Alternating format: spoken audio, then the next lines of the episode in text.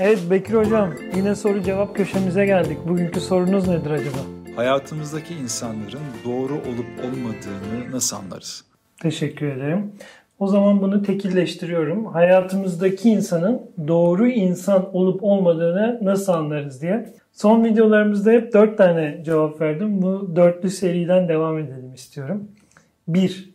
Alma verme dengesi sağlıklı işliyor mu? Eğer ilişkinizdeki insan sürekli alan tarafta ya da siz sürekli veren tarafsanız bir yerde bu ilişki sağlıksız bir ilişkiye dönecektir. Çünkü doğanın kendisinde daima bir alma verme dengesi vardır. Ama siz sürekli bir fedakarlık modundaysanız, her şeyi siz yapıyorsanız, siz her şeyi veren tarafsınız ama karşı taraf bunu vermiyorsa bir süre sonra ne olur biliyor musunuz? Tükenirsiniz ve ilişkiyi sadece bir alışkanlık olarak devam ettirirsiniz bir süre sonra.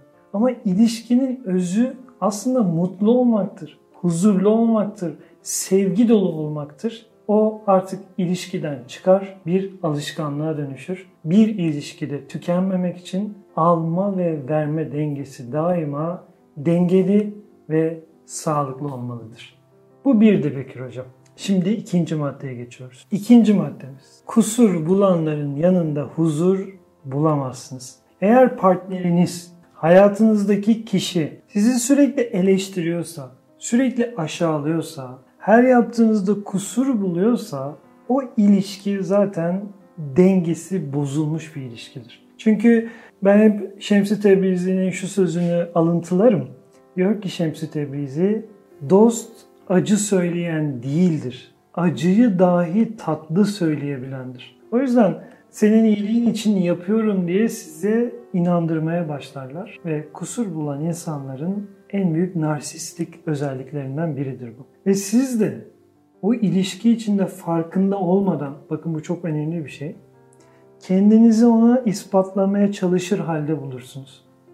Ve bu artık bir ilişki olmaz. Sizin kendi farkında olmadan egonuzu tatmin etmeye çalıştığınız, kendinizi karşı tarafı ispatlamaya çalıştığınız bir duruma döner. Ve bu bakın tekrar söylüyorum. Bu fark edilmeden yaşanan bir süreçtir. Sonra bir gün o kadar yaralanırsınız. O kadar büyük bir darbe alırsınız ki geçmişe dönüp baktığınızda nasıl ben bu hallere düştüm dersiniz. O yüzden ben her zaman şunu söylerim. Bizim kültürümüzde de vardır. Perşembenin gelişi çarşambadan bellidir diye. Eğer bir kişi daha ilişkinin başlarında bir hata yaptığınızda sizi aşağılıyorsa, değersizleştiriyorsa emin olun ve siz de buna bir karşılık vermiyorsanız bunun dozu artacaktır. Bir söz okumuştum geçmişte.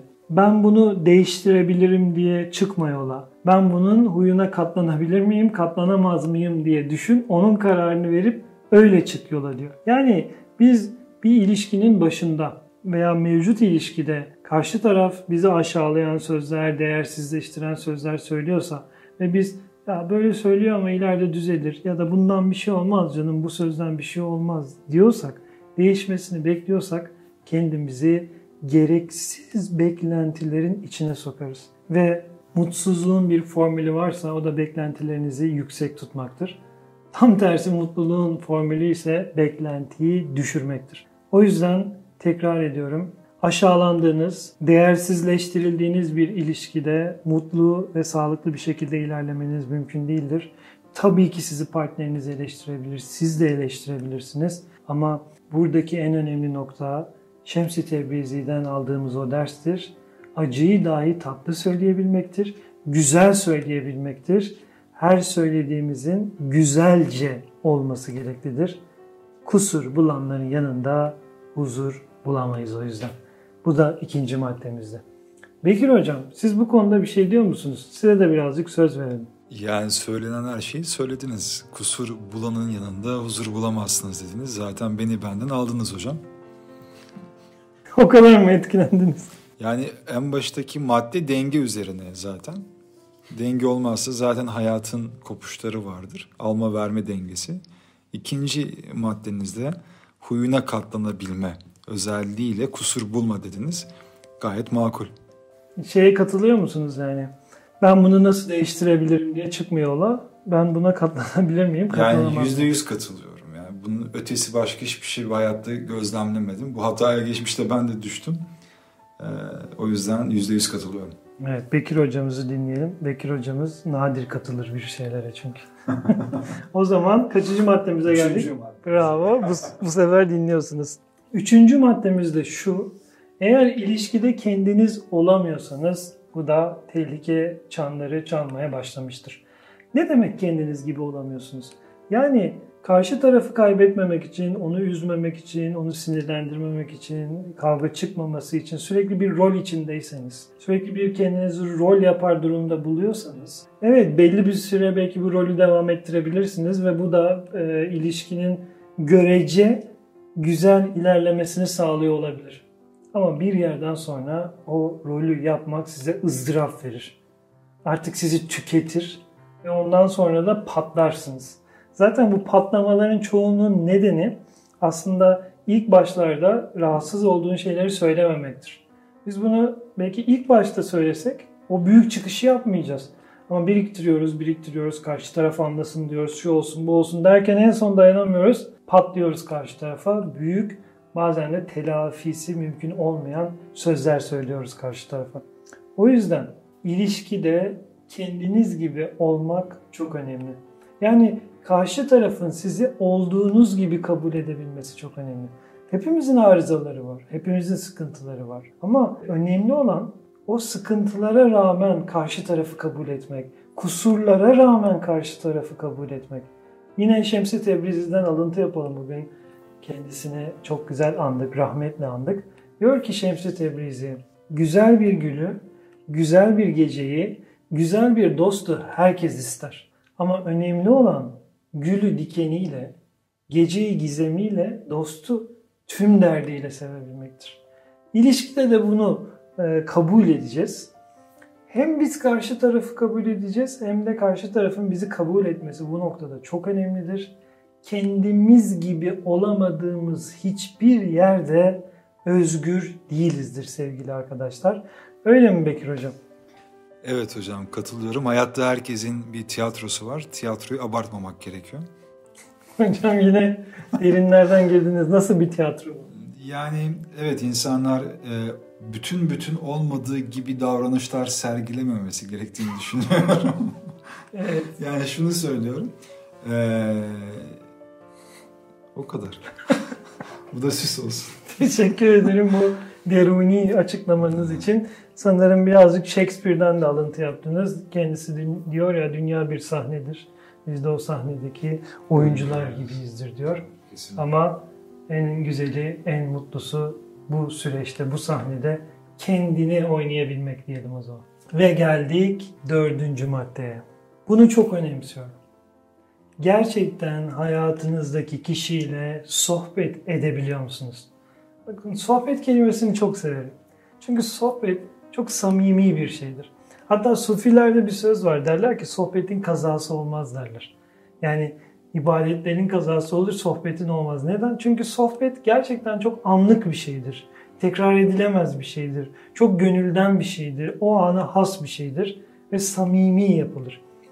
İlişkinizdeki insanla gerçekten bir kahve içmeye gittiğinizde sohbet edebiliyor musunuz? Gördüklerinizden, okuduklarınızdan, izlediklerinizden ya da yan masadaki kişiler üzerine sohbet edebiliyor musunuz?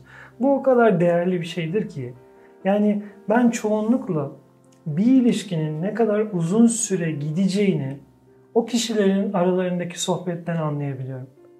O sohbeti edebiliyorlarsa karşılıklı ama tek tarafın konuştuğundan bahsetmiyorum sadece. Belki siz çok güzel ben konuşuyorum, çok güzel anlatıyorum diyebilirsiniz. Ama karşı taraf da kendini anlatıyor mu?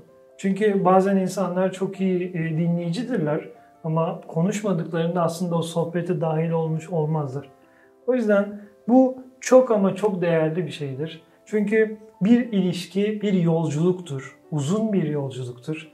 Ve o yolculukta güneş parlar bazen, bazen fırtınalar çıkar, yağmurlar yağar. Her şeye rağmen siz ilerleyebiliyorsanız, sohbet edebiliyorsanız ve o birliği sağlayıp birbirinize destek olabiliyorsanız bu en değerlisidir. Evet efendim bu dört maddemiz varsa bana göre o ilişki gerçekten sağlıklıdır. O ilişki gerçekten sağlıklı yürüyordur. Sizden de son cümleleri alalım Bekir Hocam. Ağzınıza, yüreğinize sağlık, gönlümüze su serptiniz diyelim. İnşallah faydası olur. Son maddede belki bir şey ekleyebilirim. Buyurun. Sohbetin tükendiği alanlarda hedef birlikteliği yani benzer öğretilerle ilerleyen insanlarda konuşacağı çok şey olduğunu gördüm. Yani bir biyolog bir biyologla beraber olduğunda e, mesleki olarak da eğer aşkları buysa e, tükenmeyen bir enerjileri, tükenmeyen bir iletişimleri olduğunu fark ettim. Hakeza müzisyen, müzisyenle beraber olduğunda ben de böyle bir katkı sağlayayım istedim. Biyolog nereden aklınıza geldi onu çok merak ettim. Bu, bu aralar e, çok belgesel izliyorum. E, çok da severim. E, biyolojiyi de çok severim. E, oradan bir çağrışım olmuş olabilir. Biz de çok severiz. Buradan biyoloji bilimine sevgilerimizi yolluyoruz. Efendim izlediğiniz için teşekkür ederim. Umarım bu sözler, bu anlattıklarımız size ve ilişkinize faydası olur. Ee, düşünceleriniz ya da sorularınız olursa yorumlara yazın. Bekir Hocam da hepsini okuyacak Ee, ve belki yeni videoları sizin yorumlarınızdan yaparız. Kendinize çok iyi bakın. Hoşçakalın.